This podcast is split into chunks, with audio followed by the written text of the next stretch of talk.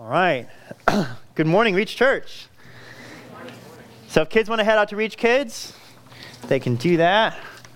Off we go. All right. So, we are continuing in our series, God sized conversations.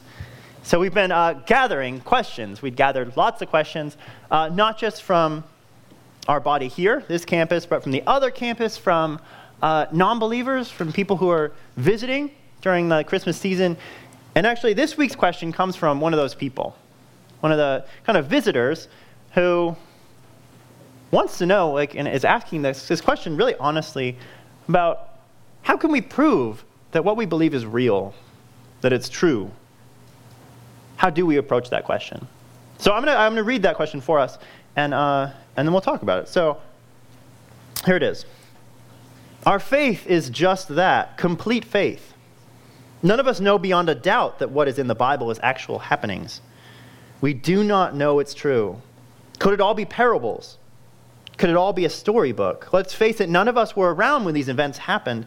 And let's remember the Bible was written thousands of years ago and has been transcribed thousands of times. I personally have an incredible faith. And I'm not being cynical, I simply want to know if my thoughts are shared with anyone else. How do you share Christianity with no proof? Okay. This is a great question. A really good question. And I think we have to be slow with this question because I think we can too quickly like reject the things that it's saying or or get our, ourselves up in a stance that we need to, we need to fight for the, the proof of the scriptures and no, it's not just about faith, it's about the truth. But I think we have to slow down. And this is a very honest question, and actually it gets at how we really feel about these things. That for many of us, we want, like, when someone asks us, okay, like, why do you actually believe in all of this? And we do struggle. And we say, well, uh, it's a matter of faith. Uh, I, I can't explain it. It's, it's hard. It really is hard. But we want to have an answer. We want to have something to give to people. Um, something beyond just, well, that's just what I believe. This is an important question because in our midst, there are people who do not believe the gospel, who don't, who don't know if this is true or not. And we want to believe not just because it's, it's a good message, it is a good message, but we want to believe it because it's true and because it's real. And there are people here this morning who want to believe, but have doubts and seriously question if this is the truth or just something they have kind of been tricked into thinking or have always grown up with. No, you want to know that these things are, are true and have real reasons. Now, for those of you who already feel like you're secure in these things, you don't have many doubts, then this is still a sermon for you. 1 Peter 3:15 In your hearts honor Christ the Lord is holy. How, how do you do that? How do you regard the Christ, the Lord as holy? Always being prepared to make a defense to anyone who asks you for a reason for the hope that is in you. Yet do it with gentleness and respect. All right, so we should offer a defense for the things that we believe, for the hope that is in us. When we have a chance, we should be excited about those opportunities and give people something real. All right, that's where I'm going to challenge us in, in three different ways. First of all, test. Test your defense. And make sure it's legitimate, that it's true.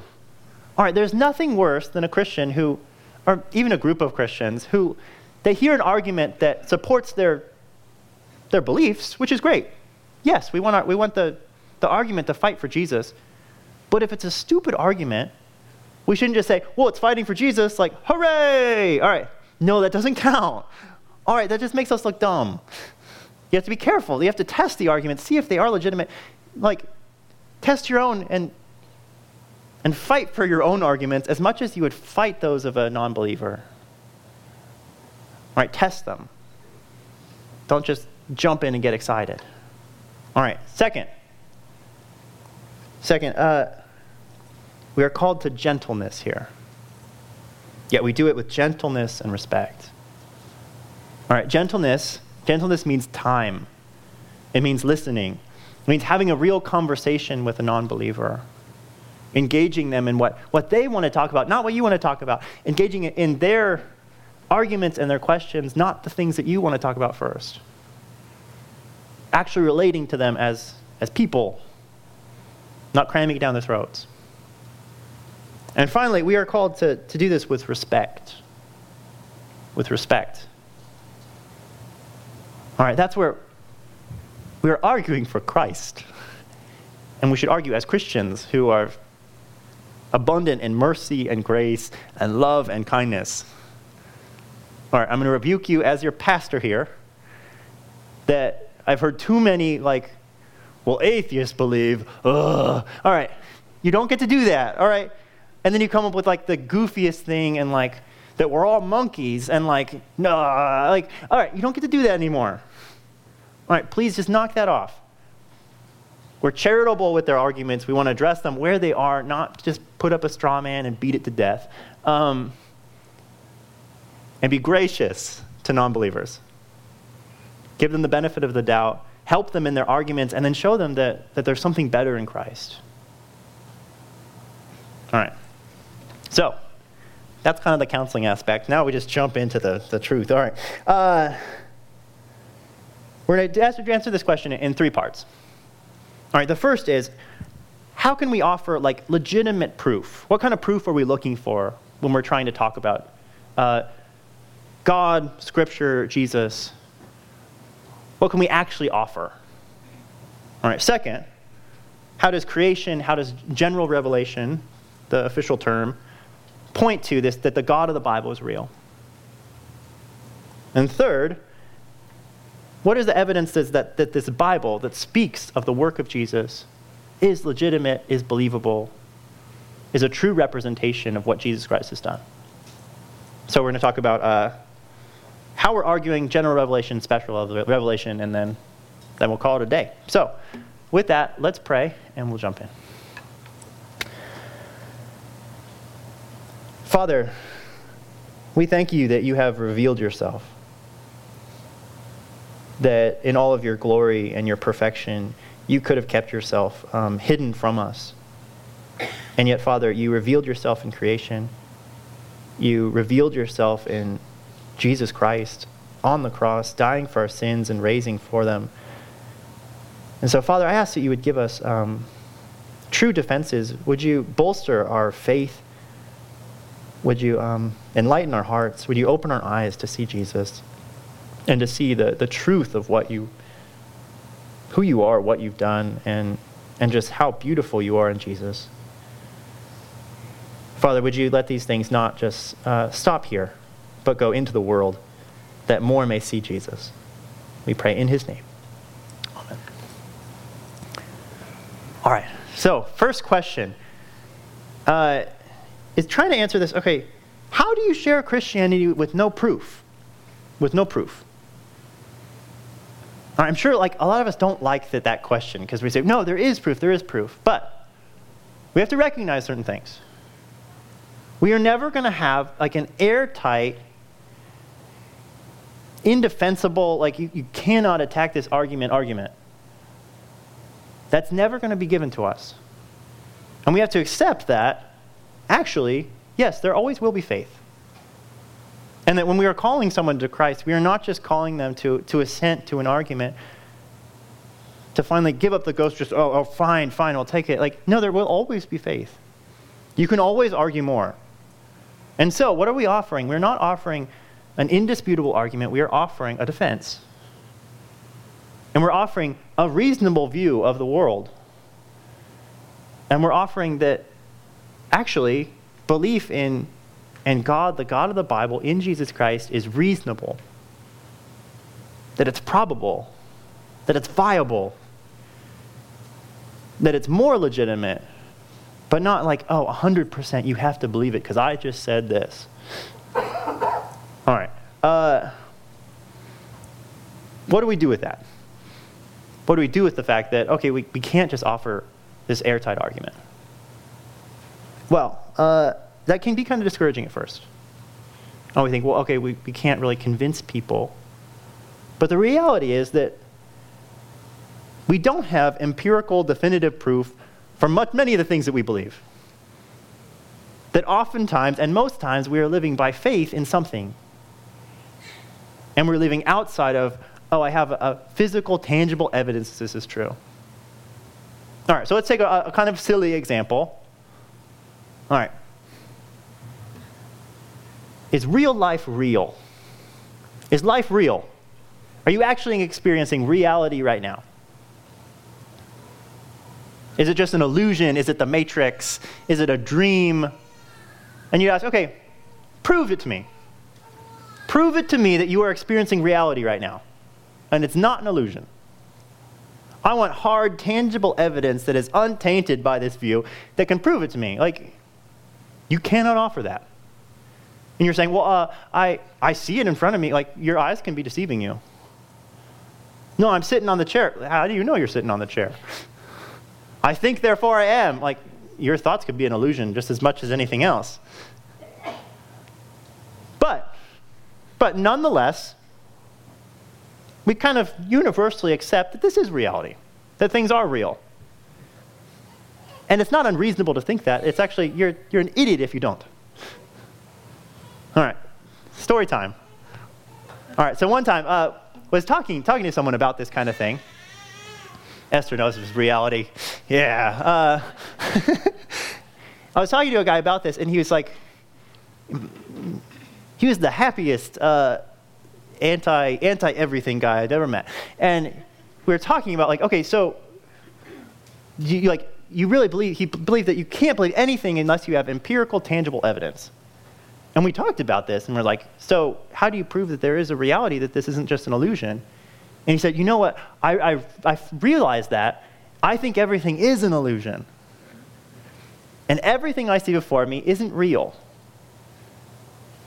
Now, he was there with his little brother.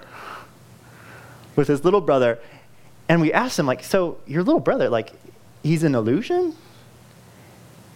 And when Big Brother said yes, you could see the face of little brother changing into like, he was so proud of his brother, like, wow, my brother's so smart. And then all of a sudden, like, oh no, like, like older brother looked like an idiot now. Because, like, if you follow some of these things to the end, like, you will become an idiot. You'll be foolish. And that, that's one of those things that we're, we're realizing is that there are some things that we truly believe, and if we don't believe them, we end up throwing out the, the bathwater and the baby and all of life. All right, but it's not just that.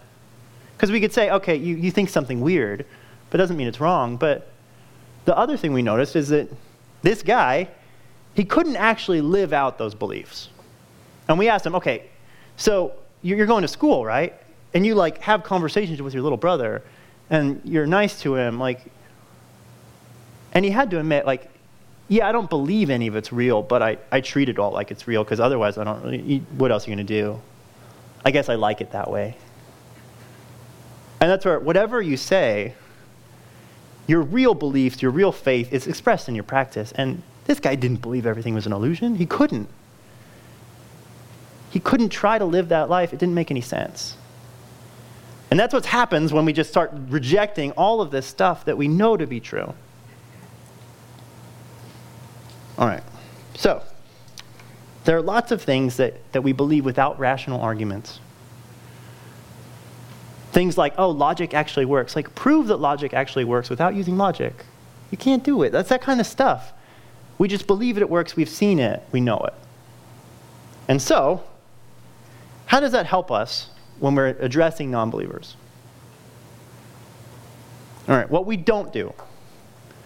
We don't all get on the same field and say, okay, let's all pretend there isn't a God, and then we'll try to find evidence for him. And if we can find enough evidence, there is a God. If we can't find enough evidence, there isn't. No, that's not legitimate. Instead, what do we do? We say, Here is, here's, my, here's the Christian worldview. Here, this is what I, I believe in and you, you believe in this, let's compare the two. Let's have, a, let's have a battle here and say, which one is more reasonable? Which one is more consistent? Which one makes better sense of the world that we see out there? Which one makes better sense of what I feel and hear? Which one squares with reality? And we can test which one seems then to be the better worldview, the better faith. Now, when we do that, we actually have an amazing promise in the Bible. An amazing promise, uh, an amazing truth from Romans 1. And Romans 1 says that actually, every single believe, person out there does believe in God and lives as if they believe in God because they can't live without believing in Him. So let's read Romans 1. For what we know about God is plain to them.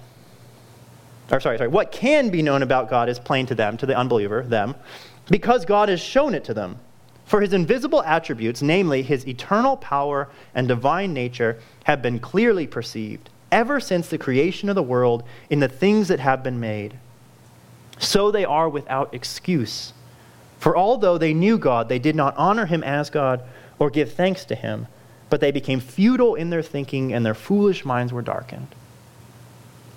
All right, what is this really saying? All right, this is saying that every single person out there, every single person you meet, knows God. And they know what the world actually looks like. They know it in their guts.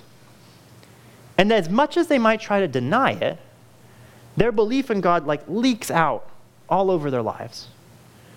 And we can see that, okay, you don't really believe in what you're saying you believe. You actually believe in God. It's evident on, throughout your life. And so our job is not to assume that there is no God and then build up a defense. Instead, what we're going to do is we're going to just show them that they already believe in God and that their life evidences that they believe in God and it's not that they truly don't believe, it's that they're in denial about it. That they have willfully blinded themselves to belief in God because they don't want to worship Him, they don't want to thank Him, they don't want to love Him. Now, that should make us incredibly humble when we go about this process because we're not just dealing with people who need arguments, we need people who need, who need their eyes open and need their hearts broken to see that they're in rebellion against a God that they, they want to deny. All right, it should also give us incredible pas- compassion for the non believer. All right, we don't get to look down on the non believer because they're blind just like we used to be blind. They're deaf just like we used to be deaf. We all were there at some point. Even if we, you're saying, oh, I, I was a believer my whole life, like, well, whenever you sin, you're here. You're in denial that there is a God. And so we, we show them these things so that they might ultimately receive Jesus, be restored to Him, might see that, that life is better with Jesus, willing to see all these things than in rebellion. So, with that, let's jump into talking about general revelation. What are the clues that are built into creation itself that show that people already believe in God? All right. So the first one, and I think the most helpful, in my opinion, and this is like, I could give you a hundred reasons. These are the ones that are compelling to me. You probably have ones that are compelling to you that I don't really care about, but these are the ones that I think are helpful. So, uh, I think one of the most compelling clues that people know God is that they believe in the existence of evil. They believe in the existence of evil. Now, too often, we're kind of really careful with evil and we say, oh, like we try to protect God from it. Well, God isn't the author of evil. How, how could a perfect God create evil or, or allow evil? All right, but the very fact that they're asking that question means that they are seeing something that, according to their view of the world, they shouldn't be able to see. And they cannot explain, and is not part of their whole experience but it's there nonetheless. And so we recognize that throughout history, people have known good and evil. And they've been, had like large consent about it. Throughout cultures, throughout times, throughout religious systems. And they know what evil is. But you could say that, and maybe someone would say this, they'd say, well, no, I, maybe maybe I believe in evil, but I, I know that it isn't real. I just feel that way. I probably shouldn't feel that way. But that's not really how people engage with it. When people encounter evil and when they see the, the injustice of the world, do they experience it, it as subjective or objective? They experience it as objective. It's true, it's real. And all of us, I think, can see that. That when we see images of, of wars where innocent villages are napalmed, like we see that as, as not just a, a neutral thing that we happen not to like, we see it as, as evil. When we read about the Holocaust, we don't say, oh, it's a, I wish that hadn't happened. No, we say, like, that is cruel and evil and horrible.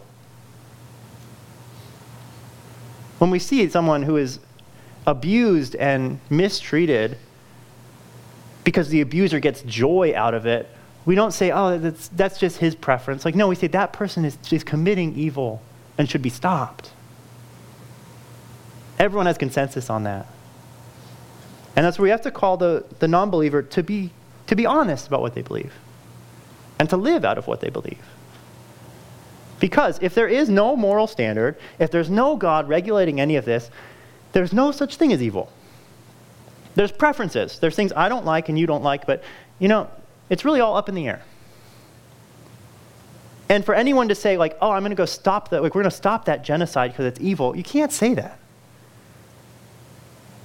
And they could throw back at you and say, you know what? All that is is natural selection. And the weak are being destroyed, the strong are rising up, just like it's supposed to be. That actually, to fight evil and to fight injustice would be kind of slowing the wheels of evolution. But no one lives like that. No one believes that. They know better. We have to challenge and say, like, when you're saying this is evil, you know you can't really explain that without a God. But if you do believe in the God of the Bible, you can explain it. You can make so much sense of this. Because we're actually humanity, we're, we're made in the image of the God who hates evil and loves good, who's given us a knowledge of what it looks like to honor and worship Him and what it doesn't. And God has actually built into us a hatred for evil and a desire for justice.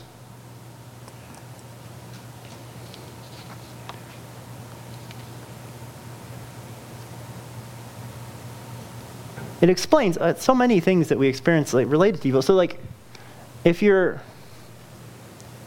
we've all kind of experienced the guilt and shame of, of denying a God or of, of doing evil things that no one else has seen. We should, why should we feel guilt and shame about it? Because we know we stand before God. We've all experienced hypocrisy, and we've experienced where we actually see evil in other people, but we don't see it ourselves. We can explain that because of sin.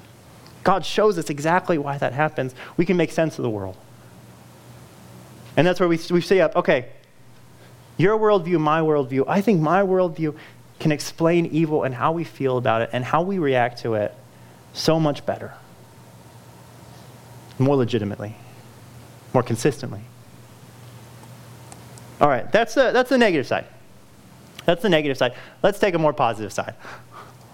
I prefer the more negative side. I think it's more like more tangible and real, and uh, I think it makes more sense of who I am in my heart.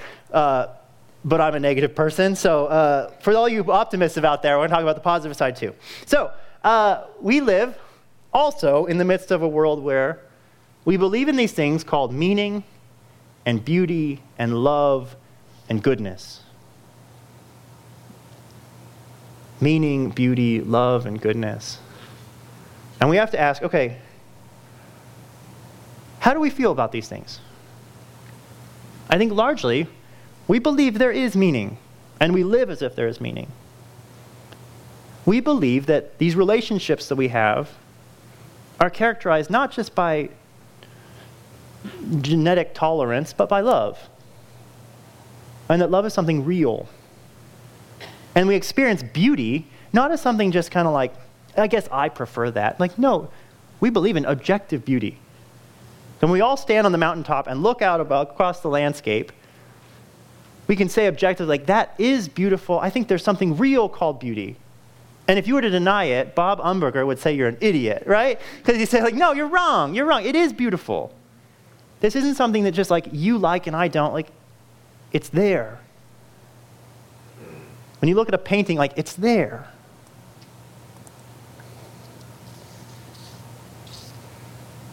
All right, so we can explain that. We can explain why we believe those things. And we can say, okay, we believe there's meaning because God created us and He gave us a purpose that was going to last for all eternity to worship Him forever. And we could line up with that purpose or not. We can say, we believe there really is beauty because God is, is the, the beautiful one who created all of these things to reflect His own beauty. We can say, no, we believe that love is real because God is love and we are made in His image. We can say goodness is real because God is good and He created all things good. Now, what does a non believer say to that? If there is no God, then all of these things that feel like they're real are tricks of the brain. They're tricks of the brain. And you'd have to say, you know what? It might feel like there's meaning, it might feel like there's love, but you know what? None of those are real. First of all, First of all, that doesn't work. Because you end up looking like that, that college kid who starts looking really foolish. Because what they're saying is, you know what, you might feel that way, but that just means your brain is broken. Your brain is broken, it's tricking you into thinking that there's love and meaning. There really isn't. All right, but you can, you can turn that around. It's a double edged sword there. You're cutting me with it, but I'm going to cut you with that same sword and say, well, then you can't believe anything either. You, can, you can't know anything because your brain might be tricking you with evolution. And so then we're all back in square one, knowing nothing about anything, and we all look foolish. We've denied all these things that we just assume to be true that are so clear to everyone because of our unbelief.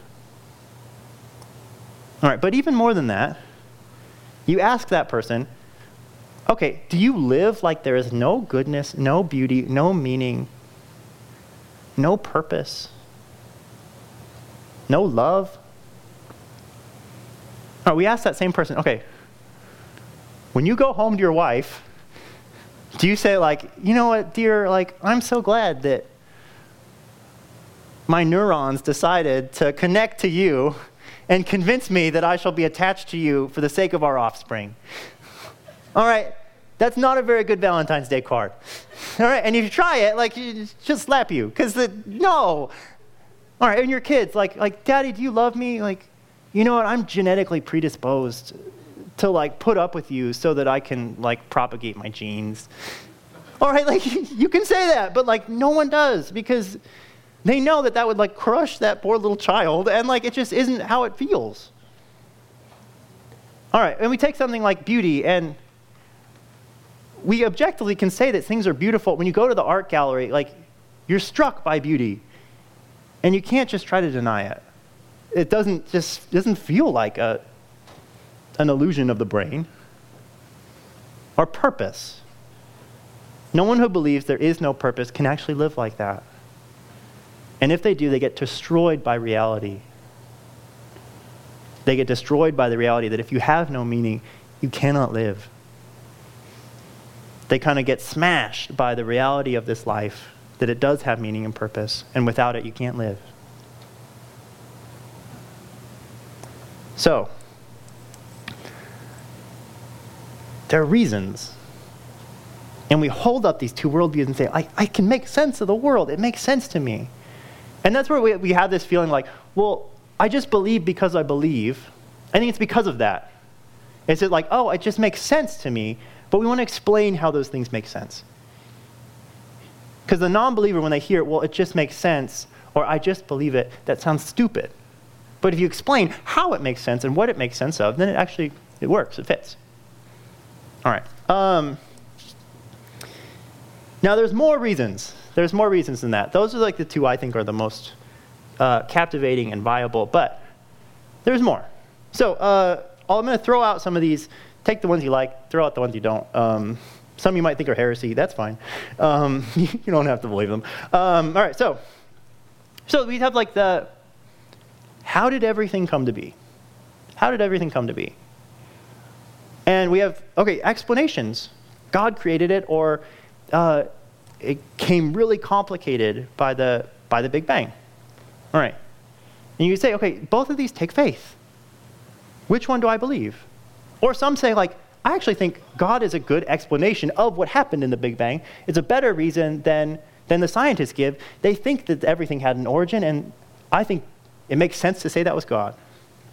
All right, some of you don't believe in the Big Bang, which I understand, um, but some people do, and they, they think that's really helpful.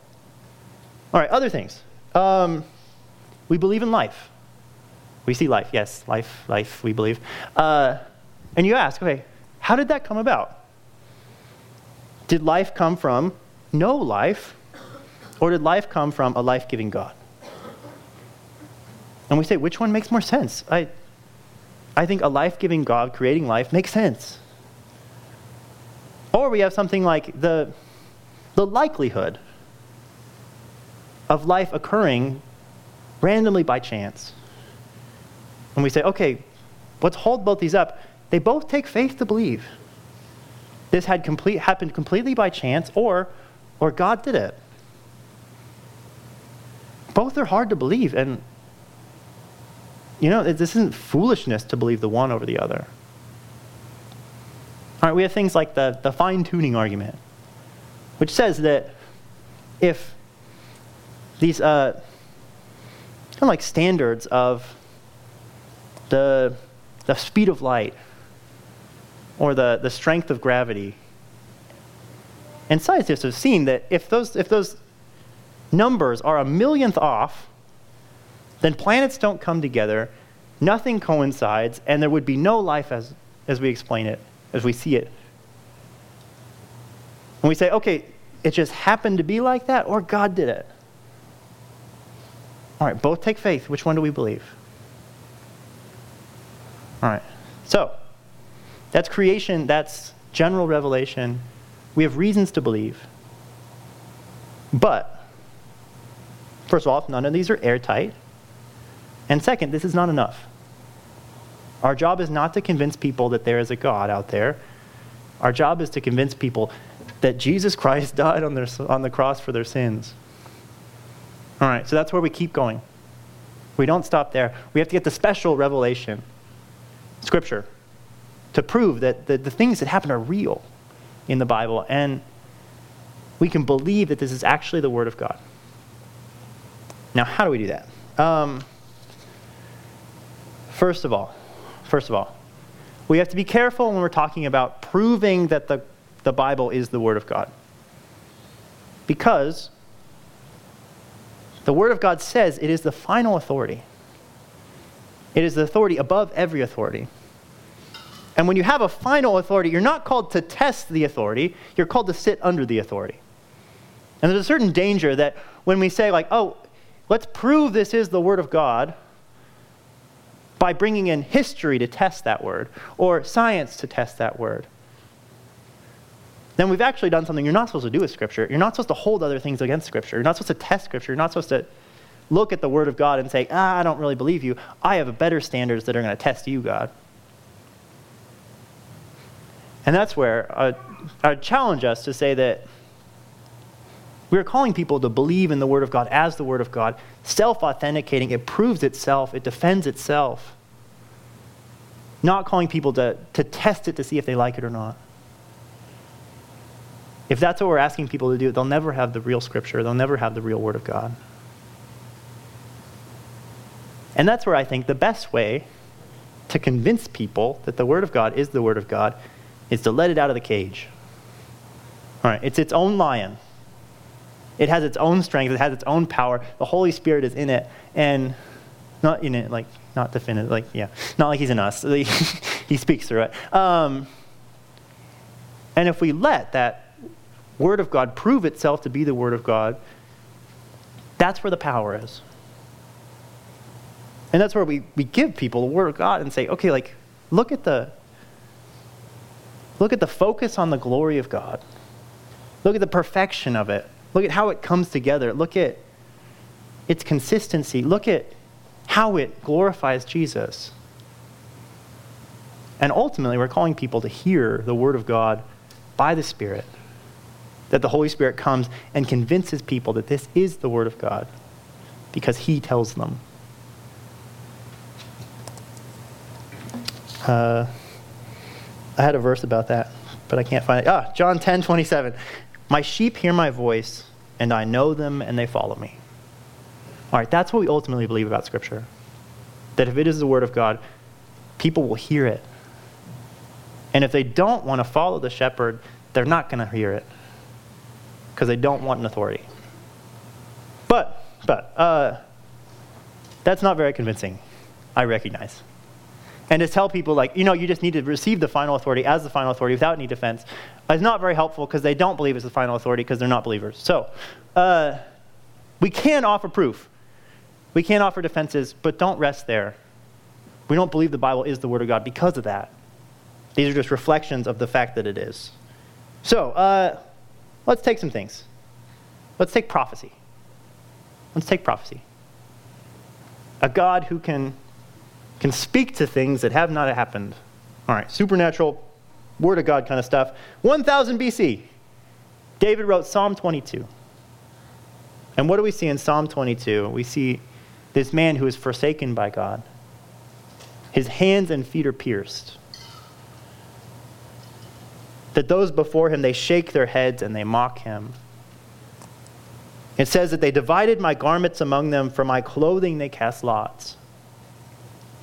And then a thousand years later, we see Jesus Christ, the incarnate Son of God, nailed to the cross, as those who behold them shake their heads and mock him, as the soldiers cast lots of who gets to keep his garment. All right, that's it's shocking. Isaiah 53, 700 BC, 700 years before it happened, the suffering servant. And we have this one who's described as the, the lamb going to slaughter, who is silent before its executioners, as Jesus was silent before Pontius Pilate. And we see these, this description of by his wounds we are healed. The Lord laid on him the iniquity of us all.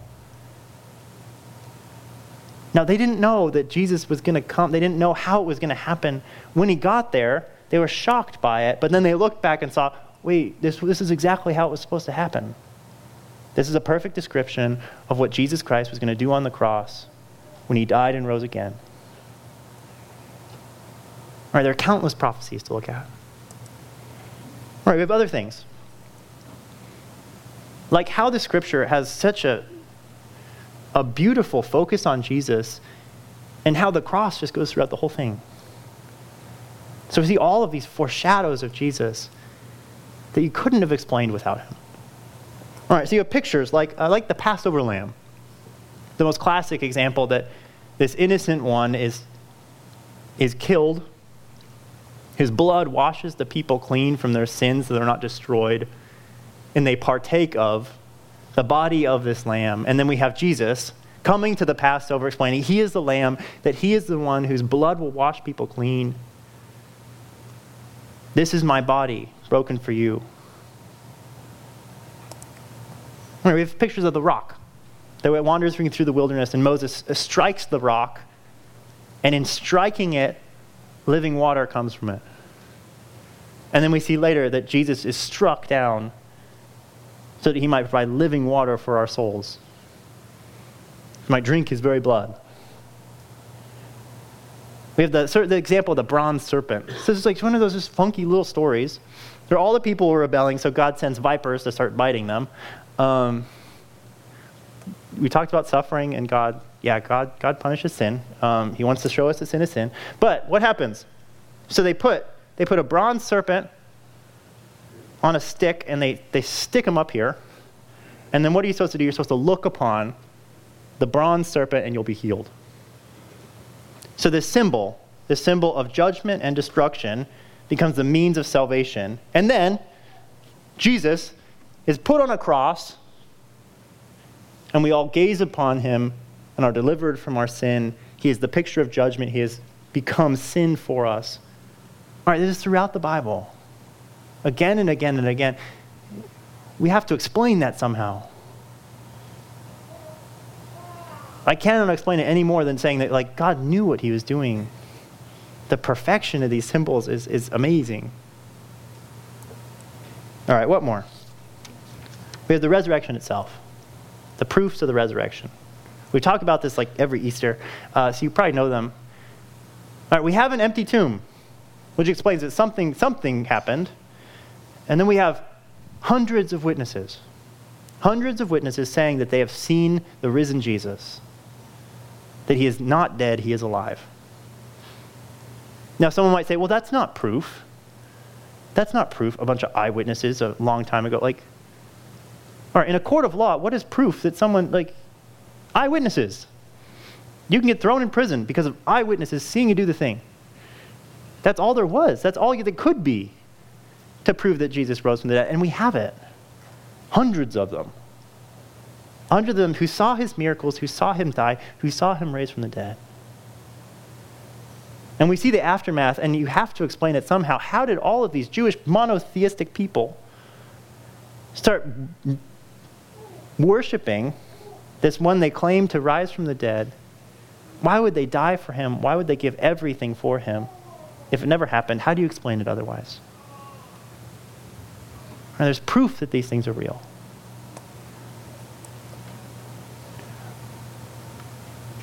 We're not going to do manuscripts. All right, I'm skipping. Yeah, skipping that again. Um, you guys lucked out. Not talking about manuscript traditions. Um, all right, now let's get, get pretty, pretty tangible, practical. Some of you are like, I don't want to talk about all this with my friends. Like, this is going to be super awkward. These are not the proofs that I want. So, here's another one. You've had personal experience that the Bible is the Word of God. I know you have. That you've been rebuked by the Word. You've been built up by the Word. You've been encouraged. You have been struck to the bone by it. You've experienced it as the Word of God. 2 Timothy 3:16 says, "All scripture is breathed out by God and profitable for teaching, for reproof, for correction, for training in righteousness." You guys can speak to this. And you can say, I, I have heard the Lord speak to me through the scriptures. I've looked at the same passage 10 times in my life, and it has killed me every single time in a different way. It has shown my sin, it has given me life. You can talk about that's that's real proof there. You'll say, oh, that's experience. Like, no, that's a witness. That's a testimony. And that's where I, I would encourage you. If you struggle with the, the Bible as the Word of God, read it. Read it and let it show you that it is. I feel like the people who struggle with this the most are the people who, who don't read it. And you say, oh, I don't read it because I don't think it's the Word of God. Maybe if you read it, you would believe it's the Word of God. And the more you read it, the more you'll be convinced. I would challenge you to that. If you're struggling with Scripture, read it. Hear the Holy Spirit in it. All right, but last, last and finally, like the greatest proof of all of these realities, they all come together in Jesus. So, we see out there the evil and the need for, for justice, and yet we see the sin inside of ourselves. We feel our guilt and our shame. And here we have Jesus, who shows that all of those things are true, but all of those things don't destroy us that we long for forgiveness and we long for mercy and we long for grace. And there is Jesus. That we see Jesus and we cannot explain him as anything but God. That he is not a man. We, I hope that the scriptures have shown you that. That you've read them and you've, the Holy Spirit has shown you this is someone different. You cannot just explain him away. And in the cross of Jesus, I hope you have seen the love of God. This love that you've seen is real and it is illustrated perfectly in the cross. That beauty is real, and you've seen the beauty of God in the fact that the perfect God died for sinners. And you've seen the, the goodness of God in Christ. You've seen all of these things come together in the person of Jesus. If you have witnessed that, go tell people that you have seen Jesus, you have seen God in him, you have received mercy and grace and love, that all of these things are real in Jesus. And that's where ultimately, like, you are a proof. You are living proof that Jesus Christ is real. Your lives have changed. You have seen your sin. You have repented. You have found forgiveness and grace. Go be the living proof. And fill yourself with these, these reasons for your hope. And go give people the things that we proclaim. Go give people grace and give them mercy. Give them tangible and real love that they might know that you have experienced it in Jesus. That's the ultimate call. Don't let this all just, just stay with you. Go bring it. Let's show people that it's real. And for those of you who don't yet believe, first of all, you have to look inside your heart and ask like, do I want to believe? Could I believe if I even if I thought it was true? Am I willing to submit? Am I willing to obey? Am I willing to have an authority that is not myself? And if you're willing to say that, read the word, go to Jesus, see him. Let the Holy Spirit speak to you and prove that these things are real. Test the things that you say you believe and see if they're consistent with the life out there. Have the courage to do that. All right? And give Jesus all the glory. Amen? All right. Questions? Questions?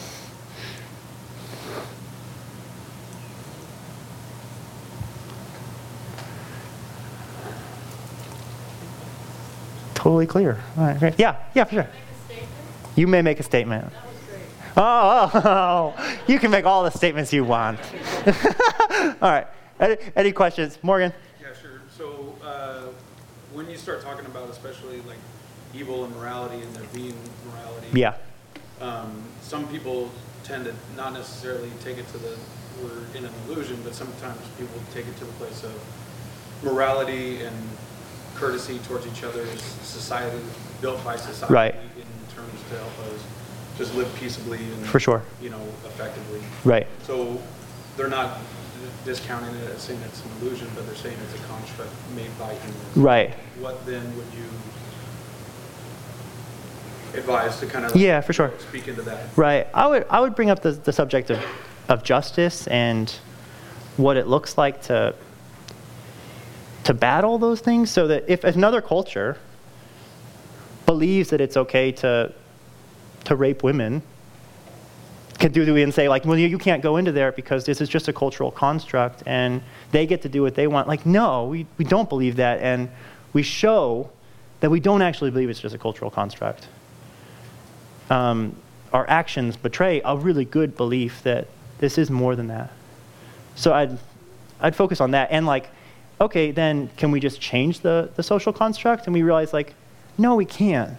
And we don't want to. And, um, and even like, how about I change the social construct with you and just take all your stuff? Suddenly they're not so like they're like, no, like let's keep that objective. Um, I'd, I'd, go the justice route. Yeah.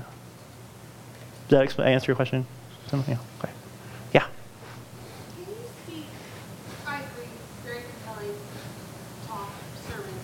Wait, look at you. You caused such encouragement to, to sweep through. All right, thank you. Uh, yeah. Can you speak more to why it's so important that beauty, truth, um is objective instead of subjective? Yeah. Um, why it's important. Yeah. Um, like you talk like a lot about why it is objective. Right. Um, I think if you're, we experience it as objective, and um, I think we can say that there's sort of standards for those things. That you can't just call ugly things beautiful. You can't call hate love. And we all agree on certain definitions of what it looks like to love.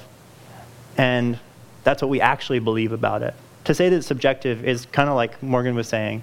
Then it, then it can be anything, it can blend, it can, but it can't. And when it does, we know that it's not love anymore. And we don't buy it. We know that it, there's more to it.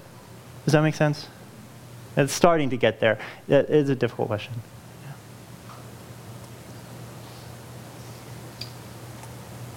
Huh? Good? Letting me off easy. All right, thank you. All right, let's pray. Father, we thank you for, for revealing yourself, and Father, we, we thank you that you have opened many of our eyes. And Father, we ask that many eyes would be opened, that rebellion would be turned into love, and denial would be turned into acceptance and grateful rejoicing that you are the God that you are, that you have created all things, that you have paid for our sin and, and taken on evil in Jesus. Father, we just want to see you worshiped. And so, Father, would you uh, help us to worship you in our hearts? Would you destroy all doubts? And would you give us great faith that we may enjoy Jesus and we may share him with the world? We pray this in Jesus' name.